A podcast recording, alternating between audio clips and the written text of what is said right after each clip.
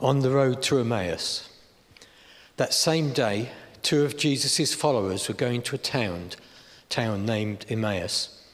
It is about seven miles from Jerusalem. They were talking about everything that had happened. While they were discussing these things, Jesus himself came near and began walking with them. They were not allowed to recognize Jesus. Then he said, What are these things that you are talking about while you walk? The two followers stopped. Their faces were very sad. The one named Cleopas answered, You must be the only one in Jerusalem who does not know what just happened there. Jesus said to them, What are you talking about? The followers said, It is about Jesus of Nazareth. He was a prophet from God to all the people. He said and did many powerful things. Our leaders and the leading priests gave him up to be judged and killed. They nailed him to a cross. But we were hoping that he would free the Jews. It is now the third day since this happened. And today, some women among, among us told us some amazing things. Early this morning, they went to the tomb, but they did not find his body there.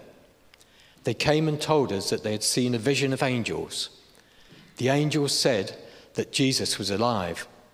So some of our group went to the tomb too. They found it just as the women said, but they did not see Jesus. Then Jesus said to them, You are foolish and slow to realize what is true. You should believe everything the prophets said. They said that Christ must suffer these things before he enters his glory. Then Jesus began to explain everything that had been written about himself in the scriptures. He started with Moses, and then he talked about what all the prophets had said about him.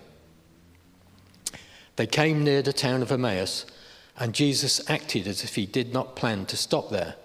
But they begged him, Stay with us. It is late. It is almost night. So he went in to stay with them. Jesus sat down with them and took some bread. He gave thanks for the food and divided it. Then he gave it to them, and then they were allowed to recognize Jesus. But when they saw who he was, he disappeared. They said to each other, When Jesus talked to us on the road, it felt like a fire burning in us. It was exciting when he explained the true meaning of the scriptures.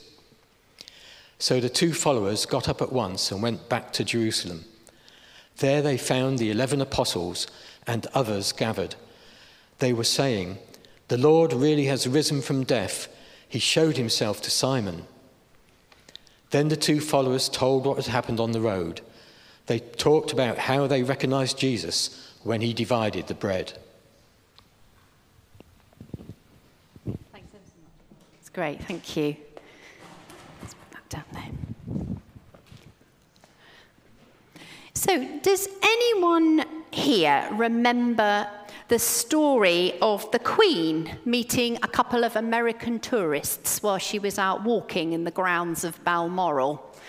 Um, for those of you that don't, apparently her protection officer told the story just after the Queen died about how, when they were out walking, two American tourists, they were hikers, um, came up to her now, clearly, they didn't know who she was, because first of all, one of them asked the Queen, Where do you live? To which she replied, London, but I have a holiday home nearby. The American then asked her if she'd ever met the Queen, to which she replied, No, but he, pointing to her protection officer, meets her regularly. The tourist was so excited by that that he asked the Queen if she would take a photo of himself and the protection officer together, which she did. Clearly, still unaware of who he had bumped into, the officer then proceeded to take a photo of the Queen and the two hikers. I can only imagine the reaction of their friends when they shared their holiday snaps with them at the end of their holiday.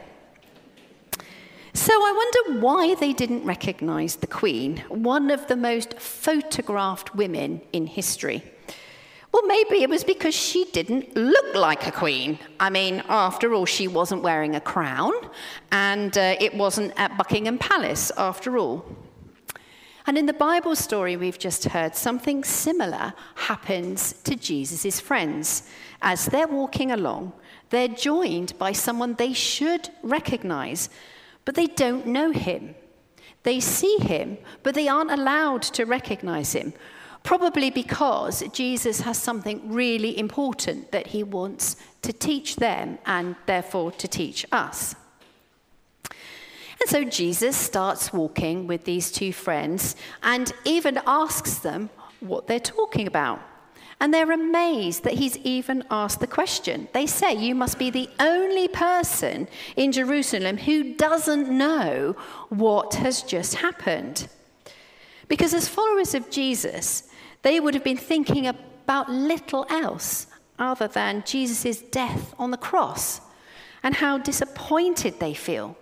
Because it seems like Jesus might not have been the Messiah after all, the one who was going to save them. So perhaps one reason they don't recognize Jesus is because they're so upset. They're thinking about themselves and how hurt they feel. They thought Jesus was going to set them free from the Romans. They were expecting a mighty warrior and a powerful king.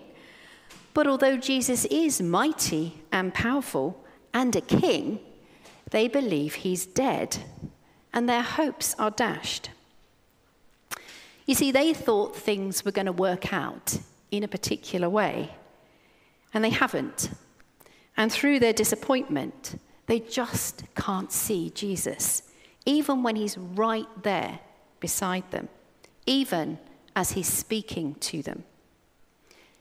I wonder if you've ever found that too, when things don't turn out quite the way you'd hoped, or things go wrong or life is hard sometimes and you feel sad, you can be left wondering, where is God when all of this is happening to me? And like those disciples, it might feel as if Jesus isn't with you in the middle of the trouble. You're alone, perhaps confused, disappointed, and sad. But even though the disciples didn't recognize him at first, Jesus was there with them in their grief. And that can help us to feel better too, because when we're disappointed, when our hopes are dashed, and we are sad, we can know that we're not alone, because Jesus himself wants to draw close to us. And like the disciples, we may not recognize that he's with us at first, but he is there. And then, while Jesus walked with his disciples, he explained what had been written in the Bible about him. I would have loved to have been in that conversation when Jesus unpacked the whole of the Bible for his disciples.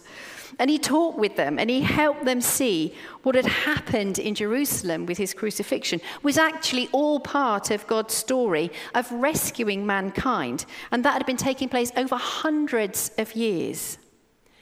So Jesus showed them God's big picture, which gave the disciples back their hope. Suddenly, they understood why Jesus had to die. Suddenly, they could see the part that Jesus' crucifixion had played in the much bigger purpose of God. When we're disappointed, we can turn to Jesus too, because we can read about him in the Bible. And He can help us see the big picture of our lives in God's hands. He can restore our hope as He did those disciples on the road to Emmaus. And then Jesus did something they remembered He'd done before. He broke bread with them. When they get to the end of their walk, it looks like Jesus is just going to carry on, but they ask him to stay with them. And then he does something that would have been thought of as quite rude at the time. He's the guest, but he takes the bread, he blesses it, and he breaks it, and he gives it to them. And he uses words that they might have heard before. When he breaks the bread with these disciples, we remember that he did that too with the 12 disciples just before he died and told them to do this to remember me. And it's at that moment that their eyes are opened and they recognize Jesus. They see him for who he is, and then he suddenly disappears from their sight. So perhaps Jesus is telling us that we can also see him in each other when we're together, sharing our lives, sharing food together. When we get to know each other really well, then Jesus often draws close to us too. And when we remember that he died for us, when we share bread and wine together, then he draws closer and closer to us. But it doesn't end there, because once they recognized him, they couldn't help but share this good news of him with other people. Though they didn't realize it, though they couldn't see him, Jesus was alive and had been with them the whole time. And this changes them from sad, disappointed, weary disciples into joyful resurrection people. And so, despite it being late and tired from having walked seven miles, they get their coats back on and go back on the same road back to Jerusalem and the eleven and the others because they have good news to share. Jesus is risen, he is alive. It's true what was said in the scriptures and what he had been promising all this time. He was with them on earth. God is fulfilling all his promises. And so there's no reason for us to think that he won't carry on doing that for each and every one of us. So this morning, we're reminded of that Easter message that Jesus is with us. He is not here, he is risen. And He's with us every day, every night, even when we can't see Him. But like those disciples on the road to Emmaus, we remember that we too can always find Him when we read the Bible and when we're with others. So let's remember that again today. He sees us, He hears us, He is with us all the time because He is alive. Amen.